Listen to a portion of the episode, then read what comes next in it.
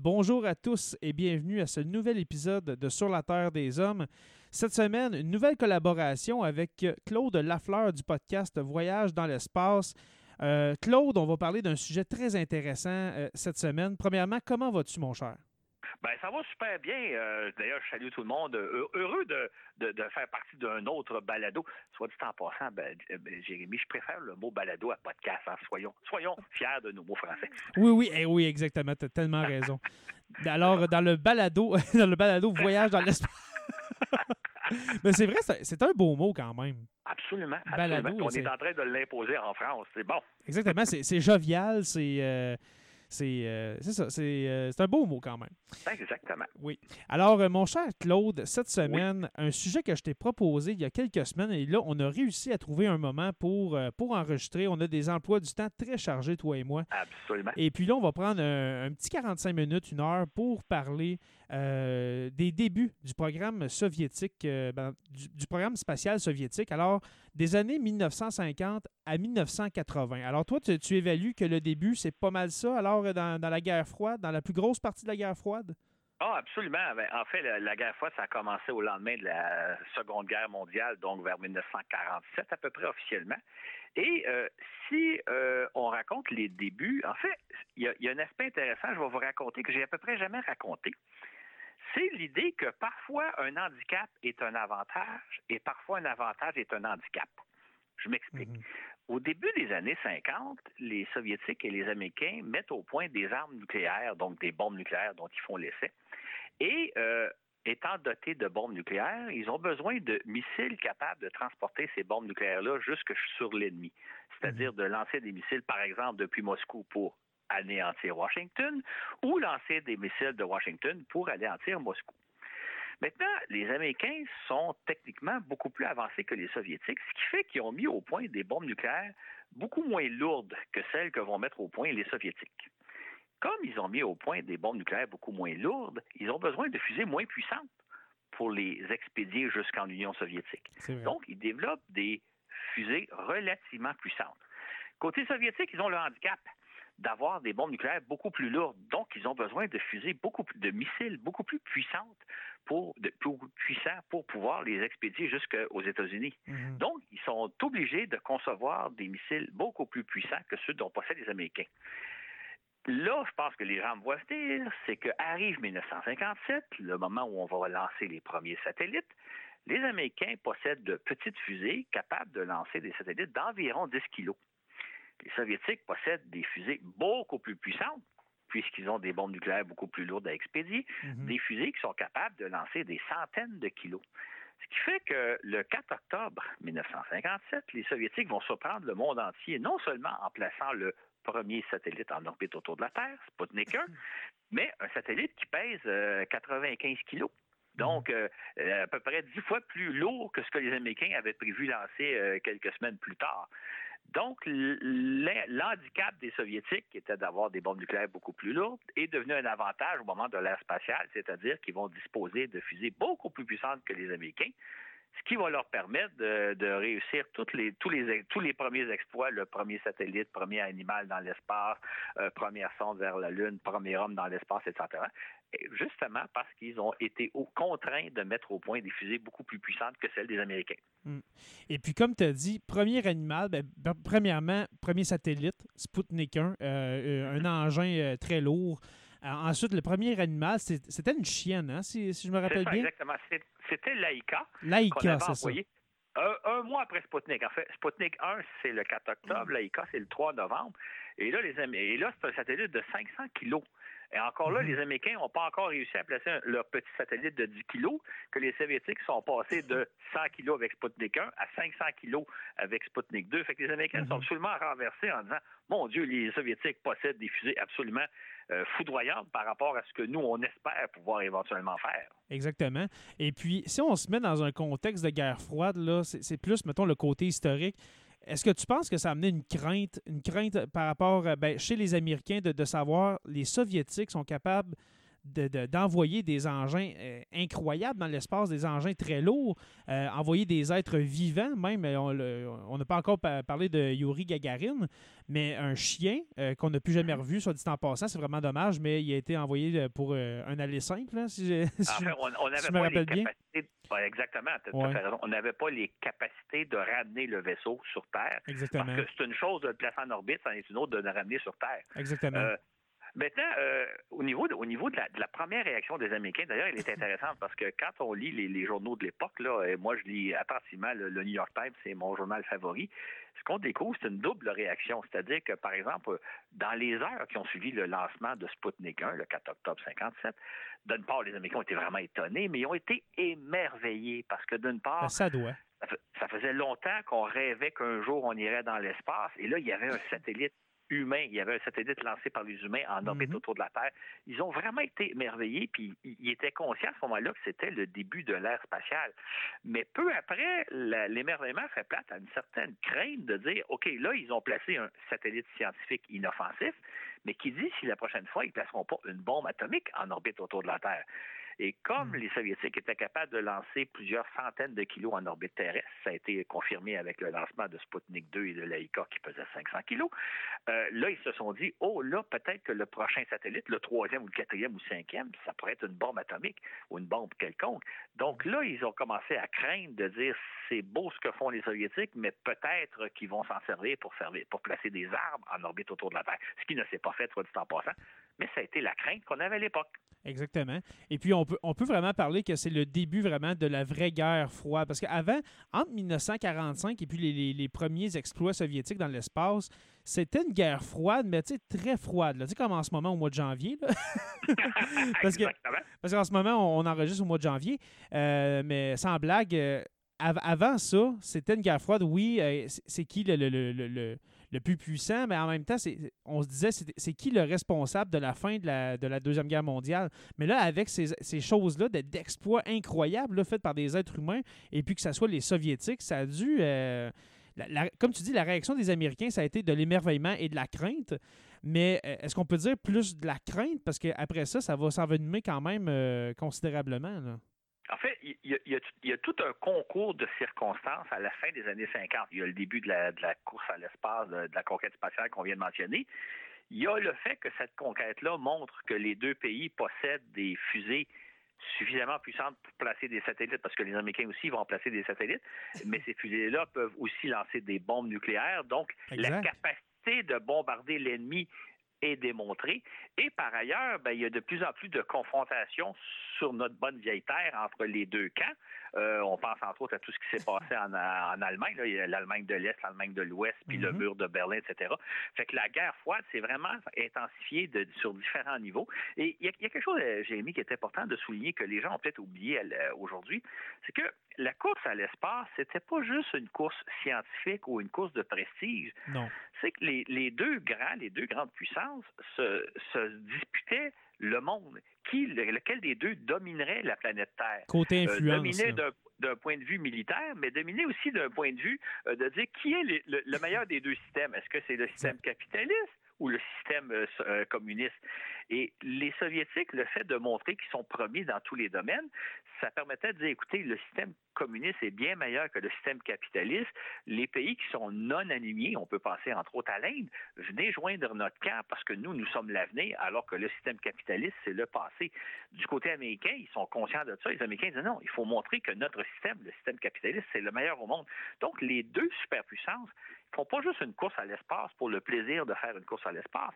Ils font une course à l'espace pour parvenir à dominer le monde. Lequel des deux systèmes va l'emporter sur l'autre? L'enjeu est important. Le prestige. Absolument, exactement. Mais c'est une question aussi quasiment de survie. C'est lequel des deux systèmes va s'imposer sur l'autre? On mm. connaît aujourd'hui la réponse, mais en 1950, dans les années 50, les années 60, on ne connaît pas la réponse. On ne sait pas si les Soviétiques, finalement, domineront pas le monde dans les années 2000. Aujourd'hui, on sait la réponse, mais à l'époque, on ne le sait pas. Mm. Et puis là arrive le début des années 60 avec un, certain euh, JFK. Euh, mm-hmm. qui va faire la promesse aux Américains euh, de tout mettre en œuvre pour, pour envoyer un homme sur la Lune. Et puis, je ne me rappelle plus très bien, Claude, mais quand JFK a fait cette promesse-là, est-ce qu'on avait déjà envoyé un homme dans l'espace? Euh, oui, c'était un mois après Yuri Gagarin. Pour, pour, situer un peu dans le contexte, hein, imaginez, on est au printemps de 1961. Kennedy vient euh, d'être ben, il est élu président au mois de novembre précédent. Il vient de rentrer en fonction au mois de janvier. Ça fait à peu près quatre mois qu'il est président. Et depuis 1957, les Soviétiques dominent systématiquement la course à l'espace. Hein. Ils ont lancé Sputnik 1, ils ont lancé Laika, ils ont lancé des sondes vers la Lune, euh, ils ont lancé, et là, finalement, ils ont lancé même un premier homme en orbite le, le 12 avril 1961. Ils sont toujours en avance sur les Américains. Et là, Kennedy se dit, faut faire, faut faire un grand coup. faut faire quelque chose. Ça se peut pas, là. On est constamment dominé par les Soviétiques.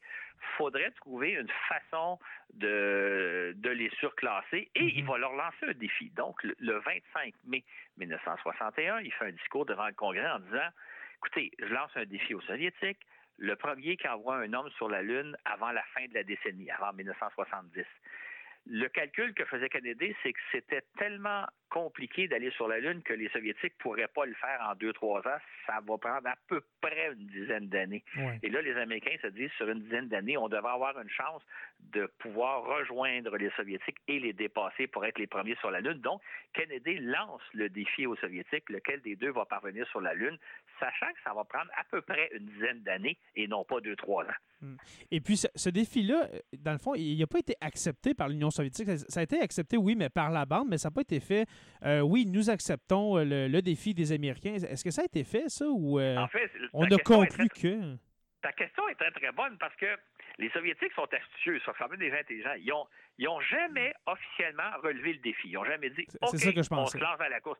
Sauf que en pratique, c'est ce qu'ils ont fait. D'ailleurs, quand, quand l'Union soviétique est disparue dans les années 1990, euh, les archives se sont ouvertes et on a pu voir qu'est-ce qui s'était passé en coulisses. Et comme on le, on le soupçonnait à l'époque et on l'a eu confirmation, les Soviétiques ont vraiment relevé le défi, mais sans jamais le dire. Pour eux, non, non, ils n'étaient pas en course.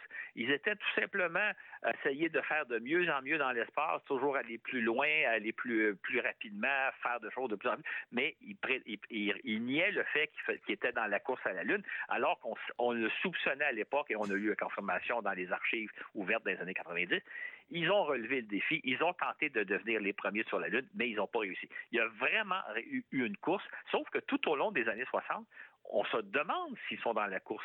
Souvent, les Américains se posent des questions en disant est-ce qu'on n'est pas en train de courir tout seul, en train de courir après nous-mêmes parce qu'on est seul en piste? Alors qu'en réalité, les Soviétiques étaient toujours un peu derrière, mais ils ont tenté de surclasser les Américains, mais ils ne sont pas parvenus. Mais justement, comme j'allais dire, c'est que tout, était tellement caché en Union soviétique. Même aujourd'hui, en Russie, il y a des choses qui se passent qu'on ne sait pas. Il y a eu plein d'événements au 20e siècle que ça commence à sortir, euh, je pense, euh, par exemple, c'est pas, pas euh, par rapport à l'espace, mais l'affaire du col Diatlov, où est-ce que des étudiants ont été, ben, sont, ont été portés disparus, qui ont été retrouvés par après, qui avaient des marques de, de, radiation sur leur corps. ça commence à sortir, ça fait 60 ans. tout ce qui est, comme tu dis, la, course à l'espace, oui, on, on, a su par après que euh, les Soviétiques étaient dans la course, mais ça n'a jamais été annoncé officiellement. C'est tout à par en dessous, hein, on dirait. Euh, oui, oui et non. C'est-à-dire que quand vous lisez les journaux de l'époque, et je me réfère toujours au New York Times, on voit qu'on sait assez bien ce qui se passe, grosso modo, en Union soviétique. La, trame de fond, on la connaît. C'est les détails qu'on ne connaît pas. Et le cas que tu mentionnes que, je ne connais pas personnellement, c'est souvent du détail. Euh, quand les archives se sont ouvertes dans les années 90, euh, on n'a pas fait de grandes découvertes. On n'a pas découvert des pans entiers du programme spatial dont on ignorait l'existence on a eu beaucoup de détails qui nous ont confirmé euh, ce qu'on soupçonnait déjà. Et euh, donc, on, a eu, on a eu des, je presque des dates, des chiffres, des données. Mais la trame, la trame de fond, on la connaissait. D'ailleurs, il y a un détail qui est assez amusant. Dans les années 70, donc bien avant l'ouverture des archives, le, Congrès américain publie des documents sur euh, tous les sujets dont on peut imaginer, dont le programme spatial soviétique. Et moi, je, dévorais ces livres-là parce que c'est à peu près les meilleures ressources d'information qu'on pouvait avoir. Et dans les rapports du Congrès, il y avait des dessins de la fusée lunaire que les Soviétiques étaient supposément en train de développer, parce que officiellement, c'était pas le cas. Euh, mhm. Jamais les Soviétiques avaient reconnu qu'ils développaient la fusée lunaire, mais les Américains disaient oui, oui, ils développent en secret, en secret une fusée lunaire. Quand les archives se sont ouvertes 30 euh, ans plus tard et qu'on a vu les photos, parce que la fusée lunaire existait bel et bien, c'était exactement les dessins que nous montraient les Américains. Autrement dit, les Américains avaient des satellites de reconnaissance qui permettaient de voir la fusée. Jamais ils ont admis qu'il y avait ces systèmes-là, sauf que quand on a vu les vraies photos de la fusée par rapport aux dessins que les Américains publiaient dans les années 70, c'était exactement la fusée. On le ils le savaient très bien. Mm. Et puis, euh, pour revenir un peu aux origines euh, mm. du, programme spatial, est-ce que tu es au courant de, des essais-erreurs, si on veut, du programme? Parce qu'on dirait que, qu'est-ce qu'on sait en ce moment, qu'est-ce qui est ressorti, c'est que on dirait que tout a bien été pour le programme euh, spatial soviétique. C'est comme, oh, en 1957, un, satellite, après ça, un chien, après ça, Yuri Gagarin. Mais mm-hmm. on ne sait pas. Ben, moi, personnellement, j'ai jamais lu vraiment les tout débuts, euh, ben, parce que les Américains, eux, c'était euh, échec par-dessus échec. Ils n'étaient pas capables de faire décoller une navette. Euh, il y avait vraiment de la misère au début. Est-ce que tu es au courant des, tout débuts là, des, des, oui, ben, lancements? Ce qui, est, intéressant, encore là, c'est un, point intéressant, c'est que les Soviétiques, effectivement, ne reconnaissaient jamais faire des échecs. Pour eux, c'était toujours. Le système soviétique, il est infaillible. Sauf que même à l'époque, les Américains nous laissaient filtrer le fait que, oh là, il est arrivé un accident de lancement, par exemple, ils ont tenté de lancer une sonde lunaire, ça n'a pas fonctionné. Ah là, ils ont tenté telle autre opération, ça n'a pas fonctionné. Quand on lit, encore là, je cite le New York Times parce qu'il est bien amusant, les Américains nous rapportent des rumeurs comme quoi les Soviétiques auraient subi un échec.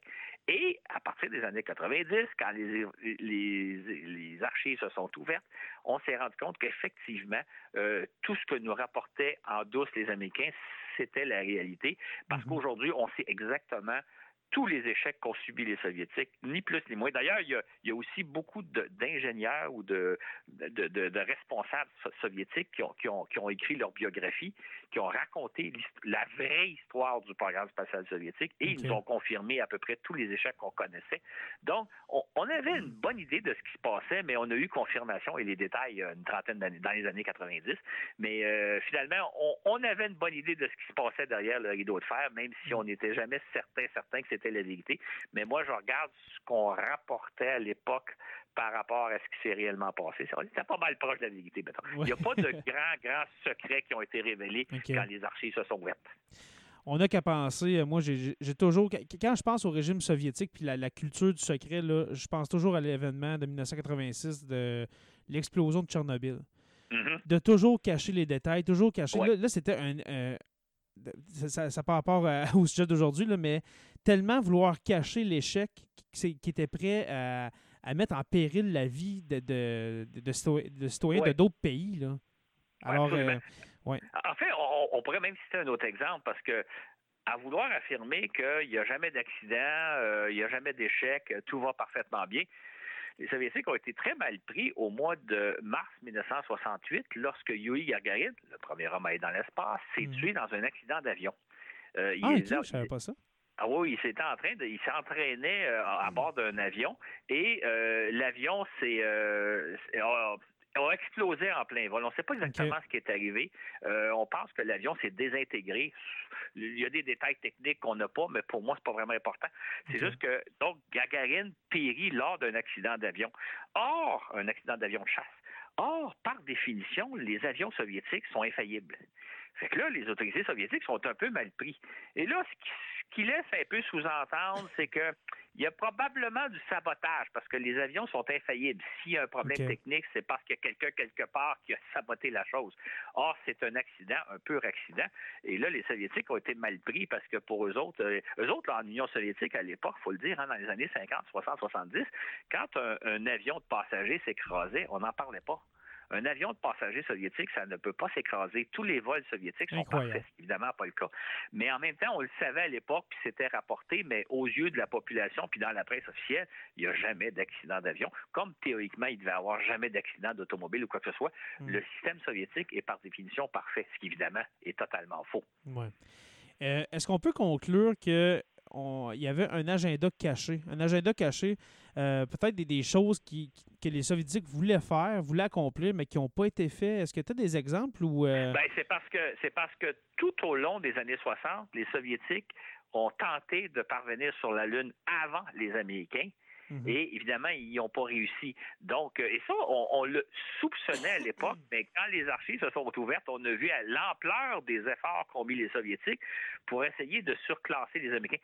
un, mhm. exemple parmi d'autres, là.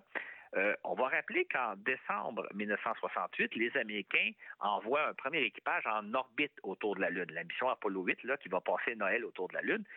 Les Soviétiques avaient comme objectif d'envoyer un cosmonaute russe jusqu'à la Lune, qui ferait l'aller-retour, qui reviendrait juste avant Apollo.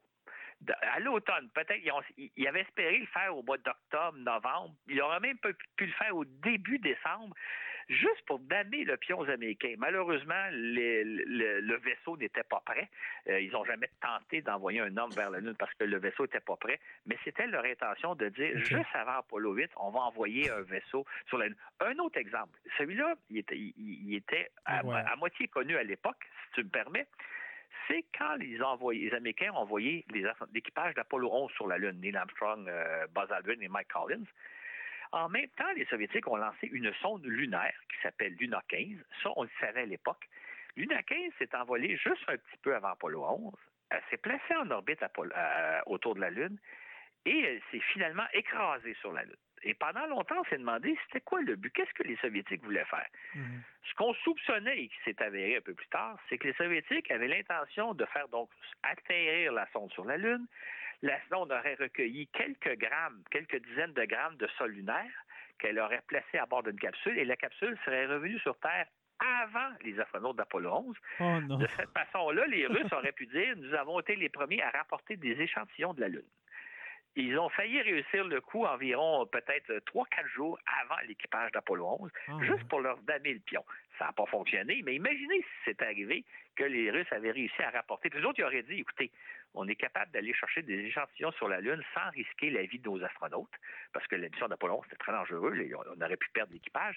Les Soviétiques auraient dit, nous, nous y allons avec des, des systèmes automatiques, si jamais ça ne fonctionne pas, c'est pas grave, c'est juste de la ferraille, mais on risque pas la, vie de notre équipage. Donc, ils ont toujours tenté de damer le pied aux Américains, mais ça n'a pas fonctionné. Les Américains ont, remporté euh, avec brio le défi de, de, John F. Kennedy. Mais ça aurait été tellement un exploit technologique incroyable. Tu parles de ça, puis on dirait que je vois euh, une sonde actuelle de 2019-2020 faire ça. Mm-hmm. On est en 1969 et puis ils ont failli le faire. Moi, j'en viens pas que tu me dises ça, je ne savais pas. ils vont réussir. Hein. Ils vont réussir la manœuvre environ un an plus tard avec Luna 16.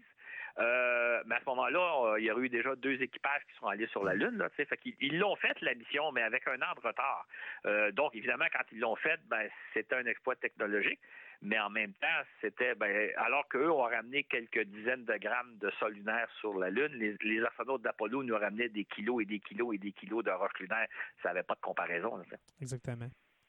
Et puis, euh, je vais te demander, les objectifs de l'URSS dans la course à l'espace, euh, quels étaient-ils au, juste? Parce que, comme tu dis, on voulait donner le pion aux Américains, on voulait être avant les Américains, mais est-ce est qu'on avait des objectifs précis? Est-ce qu'on avait des objectifs euh, personnel, si on veut, se dépasser euh, soi-même en tant que nation, ou bien... Euh? Euh, ben, l'objectif numéro un et de loin, c'était de montrer que le système communiste est supérieur au système capitaliste.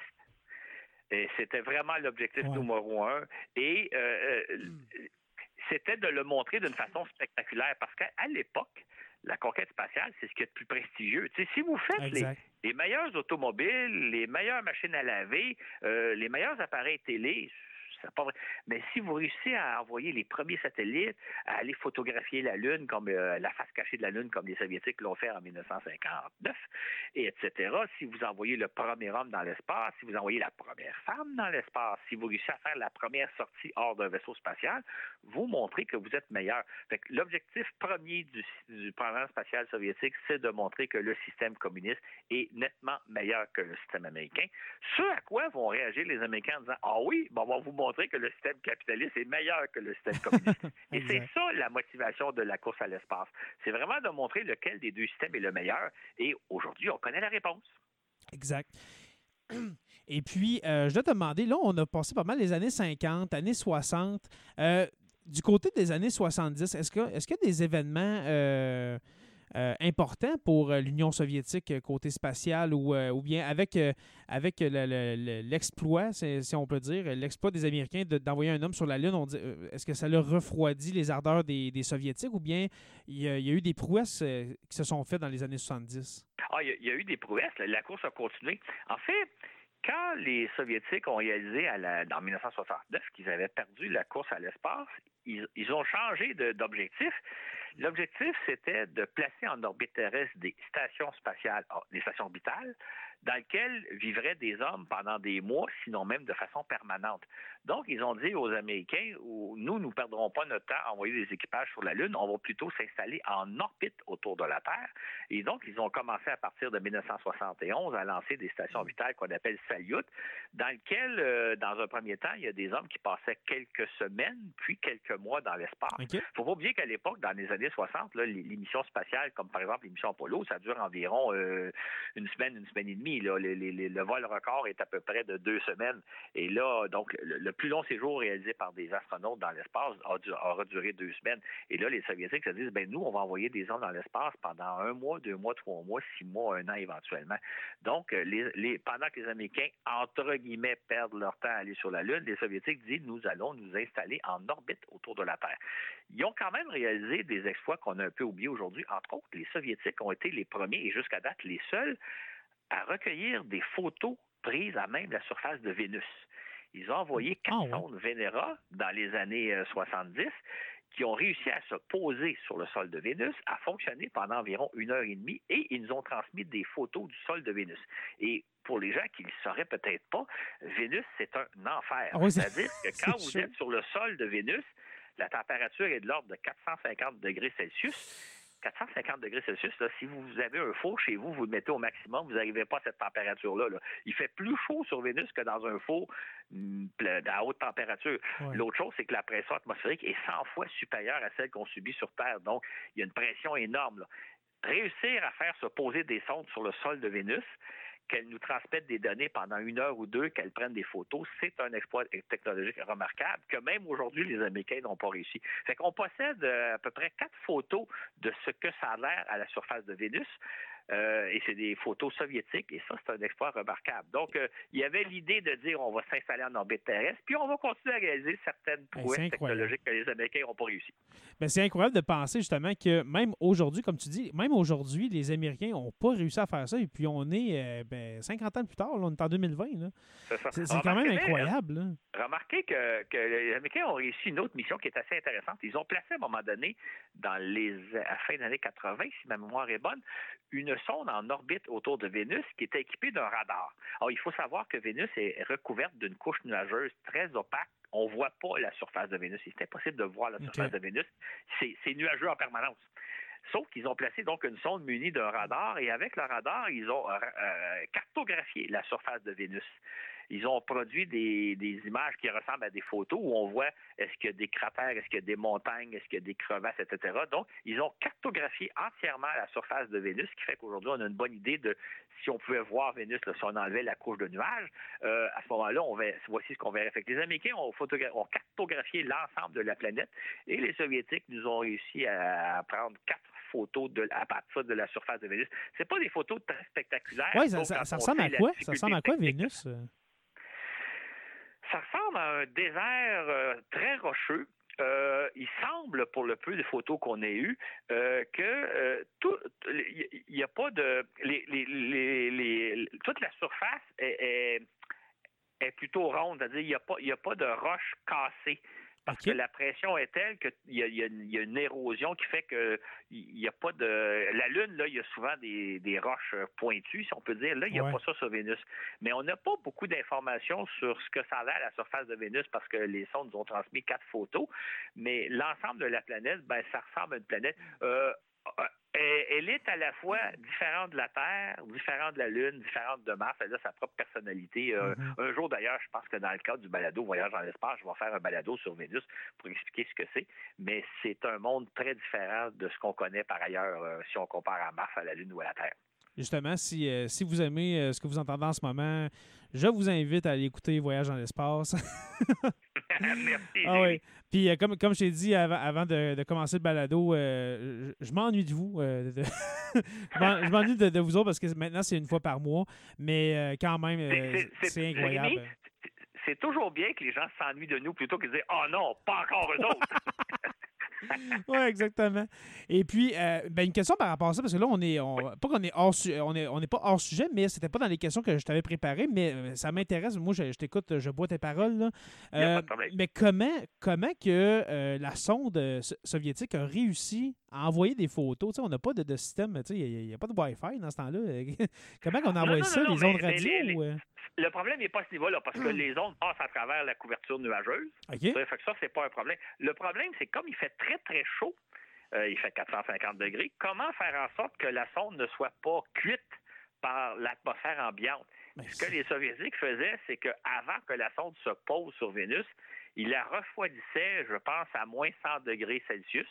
La sonde, c'était un morceau de glace, si je peux dire, euh, si je peux m'exprimer ici, qui arrivait sur le sol de Vénus. Et là, la, température vénusienne réchauffait la sonde à des températures où l'équipement peut fonctionner normalement. C'est un point de fusion. Mais au bout d'environ une heure, une heure et demie, ben là, la température est rendue tellement élevée que la sonde était littéralement rôtie ou grillée, si tu veux. Fait que c'était, vous envoyez, c'est un peu comme si vous envoyez hmm. un glaçon et le temps qui fond, vous êtes capable de le faire fonctionner, puis à un moment donné, vous avez plus de l'eau. Fait que c'était en refroidissant la sonde. Au niveau des communications, ben, ça pose pas trop trop de problèmes parce que l'atmosphère vénusienne est transparente aux ondes radio, donc on pouvait communiquer un peu comme euh, aujourd'hui quand on envoie des sondes sur Mars, on peut communiquer avec elles sans problème parce qu'il n'y a pas de barrière euh, électromagnétique qui nous empêche de communiquer. Hmm. Et puis, euh, je dirais, ça, ça, résume pas mal les années 50 à 80. Là, je, voudrais embarquer dans les, dans les années 80, mais on ne le fera pas aujourd'hui. On le fera pas aujourd'hui parce que je, veux, je veux que tu reviennes. Je veux que tu reviennes, Claude, euh, dans Sur ben, la Terre des Hommes, pour faire euh, de 1980 à 2020. Et puis, euh, peut-être parler d'une éventuelle course à Mars. Qui sait, on a eu la course pour la Lune. Mais les épisodes de votre balado sur, Voyage dans l'espace, quand vous parlez de Mars, là, toi et Mathieu, et maintenant toi et Richard, c'est vraiment intéressant. Et puis, est-ce qu'on peut s'attendre à ça dans la prochaine décennie? Parce que là, la décennie 2020-2030, on s'entend qu'on dirait que depuis 20 ans, on stagne du niveau, euh, au niveau spatial. Est-ce qu'on peut s'attendre à une course vers une autre planète, euh, et puis la plus proche est en Mars, bien sûr? Est-ce qu'on peut s'attendre à ça dans les dix prochaines ben, années? ou, euh? En fait, ce qui est intéressant, c'est que le monde change. Hein. Le, monde d'aujourd'hui, c'est pas le monde des années 60. Mm. On l'a un peu survolé. Aujourd'hui, on n'est plus dans les phénomènes de course, mais plutôt dans les phénomènes de collaboration. C'est-à-dire que les pays s'unissent ensemble pour réaliser des projets. D'ailleurs, on, pourra en parler éventuellement, Jérémy, toi et moi, mais cet été, l'été 2020, plusieurs pays vont lancer des sondes vers Mars des sondes inhabitées, là, des robots, euh, les Américains, les Européens, les Indiens, les Chinois, et souvent, euh, je, euh, pense pas qu'une sonde japonaise, mais quand vous regardez la nature des projets, souvent ils sont réalisés en collaboration sur certaines sondes américaines. Il y a des expériences européennes, chinoises, japonaises et compagnie. Tout le monde collabore les, collabore les uns avec les autres, y compris la Russie, il faut pas l'oublier, parce que les autres aussi collaborent à ces projets-là. Donc, les, alors que dans les années 60, et c'est là que la beauté de la chose, c'est que le monde a changé.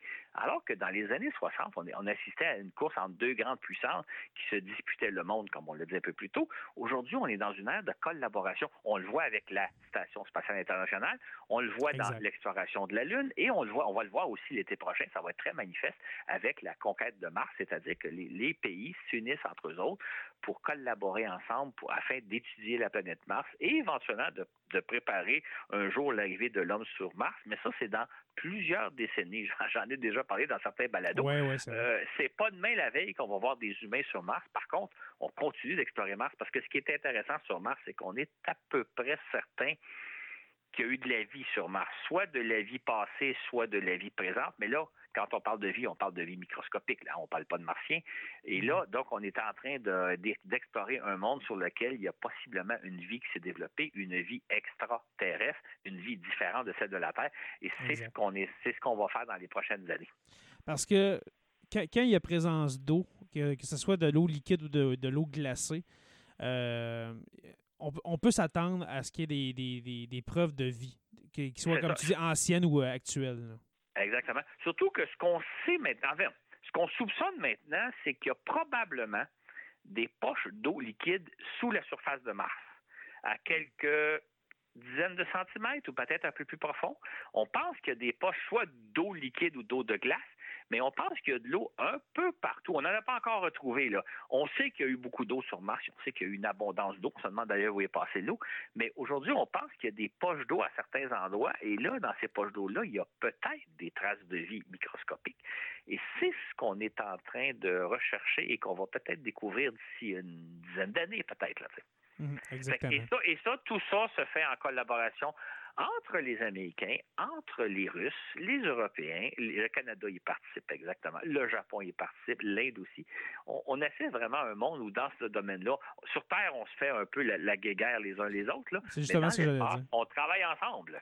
c'est quand, même, euh, quand même étrange, justement, comme tu dis, sur Terre, euh, tout ce qui est géopolitique, il y, a des problèmes entre les Américains et les Russes. Puis, mais on dirait que dans l'espace, tout va bien. On dirait qu'il n'y a, plus de nationalité. Tout le monde, tout le monde est heureux. Euh, les gouvernements euh, travaillent ensemble euh, pour justement l'exploration spatiale. Puis en même temps, c'est une bonne chose. je critique pas ça du, tout parce que justement, moi, je pense que notre futur est, dans l'espace. Peut-être qu'un jour, qui sait, peut-être qu'on va pouvoir envoyer des gens ailleurs comme dans Interstellaire. C'est ça, absolument. Ce qui, est extraordinaire, Jérémy, là, puis je pense que les gens le, savent, mais en fait, on n'y songe pas vraiment. Si on pense à la Station spatiale internationale, là, qui, est, habitée par des hommes et des femmes depuis 20 ans maintenant, il y a constamment des Russes, des Américains à bord de la station. Il y a de temps à autre des Européens, des Japonais, des Canadiens. On se souvient de David Saint-Jean qui est allé l'an passé. Et donc, depuis 20 ans, les Américains et les Russes travaillent ensemble. Et moi, là, je, me souviens des années 60, 70-80 que j'ai connues dans la, on parlait de la guerre froide tantôt. Jamais j'aurais imaginé un monde comme ça. Si on s'était, si on avait eu un balado, si on s'était parlé, toi et moi, dans les années 80, et on m'aurait demandé, Claude, penses-tu qu'un jour les Américains les, et les Soviétiques vont pouvoir travailler ensemble? Jamais en 100 ans, ça se peut pas. Or, aujourd'hui, non seulement ils le font, c'est banal, c'est routinier. Euh, je vais donner un autre exemple qui sont peut-être un peu plus proches des gens. Les, euh, les jeunes générations se, trouvent peut-être ça normal qu'il y ait des joueurs de hockey russes dans la Ligue nationale. Moi, j'ai vécu l'époque du grand tournoi, la, Coupe du siècle en 1972. Oui, la, série du siècle. La série du siècle, là, tu sais. Écoute, c'était impensable à l'époque que des joueurs soviétiques viennent jouer dans la Ligue nationale. Aujourd'hui, non seulement c'est quelque chose qui se fait, mais c'est tellement banal qu'on n'en parle même pas. Mm. Honnêtement, là, des années 70, c'était quelque chose de total. Quelqu'un qui aurait prédit ça, on l'aurait mis à l'asile. Aujourd'hui, non seulement ça se fait, mais c'est banal. Même chose pour la station spatiale c'est quand même, le monde, des fois les gens disent le monde n'a pas changé, il n'y a rien qui a changé, ça n'a pas évolué. Il y a beaucoup de choses qui ont évolué, puis on le voit dans le domaine où les Soviétiques, où les Russes d'aujourd'hui et les Américains collaborent comme si de rien n'était. Aujourd'hui, dans la Ligue nationale, comme dans l'espace, on a des, Américains, des Russes, des Canadiens, mhm. des Européens, etc., qui travaillent ensemble euh, sans même qu'on en parle. C'est devenu banal. Et ça, en soi, c'est extraordinaire. Bien, comme tu dis, c'est contradictoire parce que la, course à l'espace était justement au cœur de la guerre froide. Et puis aujourd'hui, ben, il y, a eu un réchauffement de cette guerre froide-là pour euh, amener une collaboration entre les nations. Et puis, c'est euh, vraiment très, très beau à voir justement pour euh, l'avenir ben, de la science, que ce soit la, science sur Terre ou bien quand je dis extra, là, dire extraterrestre, mais en dehors de la Terre. C'est pas. Euh, ça, exactement. On, parle pas de, petits bonhommes verts, mais quand même. Ce qu'on réalise de plus en plus, c'est que les problèmes sont planétaires. Il faut travailler ensemble pour les résoudre et non pas chacun son, chacun fait sa petite affaire sans soucier des autres. On, on vit vraiment à l'échelle planétaire et il faut travailler ensemble pour résoudre les problèmes qui sont planétaires. Exactement. Et puis, c'est sur, euh, sur ces beaux mots, euh, Claude, c'est vraiment une belle phrase de fin.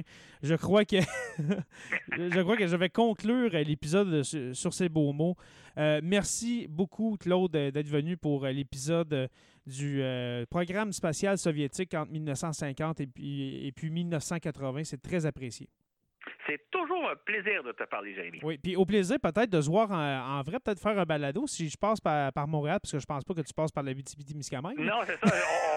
je ne vais pas souvent à la BTB. Écoute, si tu viens à Montréal, tu es le bienvenu. D'ailleurs, on fera un balado ensemble qu'on pourrait mettre sur les deux plateformes. Puis, euh, ben, oui. tout à fait. Euh, Jérémy, rencontre, voyage, euh, Terre des hommes rencontre, voyage dans l'espace. Ah, ça, serait mon rêve. Ce serait mon rêve de peut-être faire une petite chronique historique dans votre podcast un jour. qui sait? Qui ben, t'es le bienvenu. Alors, merci beaucoup à toi, Claude, encore une fois. Euh, on vous invite à écouter le euh, excuse-moi, le balado. oui, le balado. le balado Voyage dans l'espace, un excellent balado. Euh, comme tu as dit tantôt, si, vous, si, vous si vous ne connaissez pas ça, eh bien, vous avez une longueur d'avance. Vous pouvez vous, vous taper ces épisodes-là. Ça, ça, s'écoute comme une série Netflix. C'est tellement enivrant. pour, ceux, pour ceux qui suivent ça au mois, eh bien, on, on reste euh, en haleine et puis on a hâte d'entendre euh, Claude et puis euh, Richard et puis Mathieu. Mathieu qui est maintenant rendu à, la production, si je peux dire, qui est plus vraiment présent à, à l'animation. Ah, il est encore présent. Il est encore présent parce que dans les prochains balados, c'est lui qui est l'animateur. Oh, OK, parfait. Alors, merci beaucoup à toi. Merci aux abonnés de suivre Sur la Terre des Hommes. Euh, pour vous rappeler que nous sommes disponibles sur Apple Podcasts, Spotify ou bien sur tout bon podcatcher Android. Merci à nos patrons, les curieux, euh, ceux qui donnent 2 par mois. Nous avons Olivier Sauvé, Stéphanie Théberge et puis Pascal Ménard. Pour les stagiaires, ceux qui contribuent à hauteur de 5 par mois, nous avons Francis Furoy, Jean-Sébastien Lamarche, Martin Godette et puis Georges Dumais. Et puis, euh, pour l'historien des, patrons, alors l'historien, celui qui contribue à 10 eh bien, c'est Benoît Caisse. Alors, merci à vous de contribuer pour euh, ce merveilleux projet qui est sur la Terre des Hommes. Et puis, vous pouvez visiter le site radioh2o.ca afin d'écouter nos podcasts ou bien nos balados, n'est-ce pas, Claude? Absolument. Et puis, je vous. oui? Les oreilles me chauffent. Oui, c'est ça. Et puis, je vous invite à rejoindre la, page Facebook sur la Terre des Hommes, la communauté, pour venir discuter avec nous. Merci à podcast.com et puis n'oubliez pas qu'à tous les jours, nous écrivons l'histoire. Merci et on se revoit très bientôt pour une autre page d'histoire de Sur la Terre des Hommes.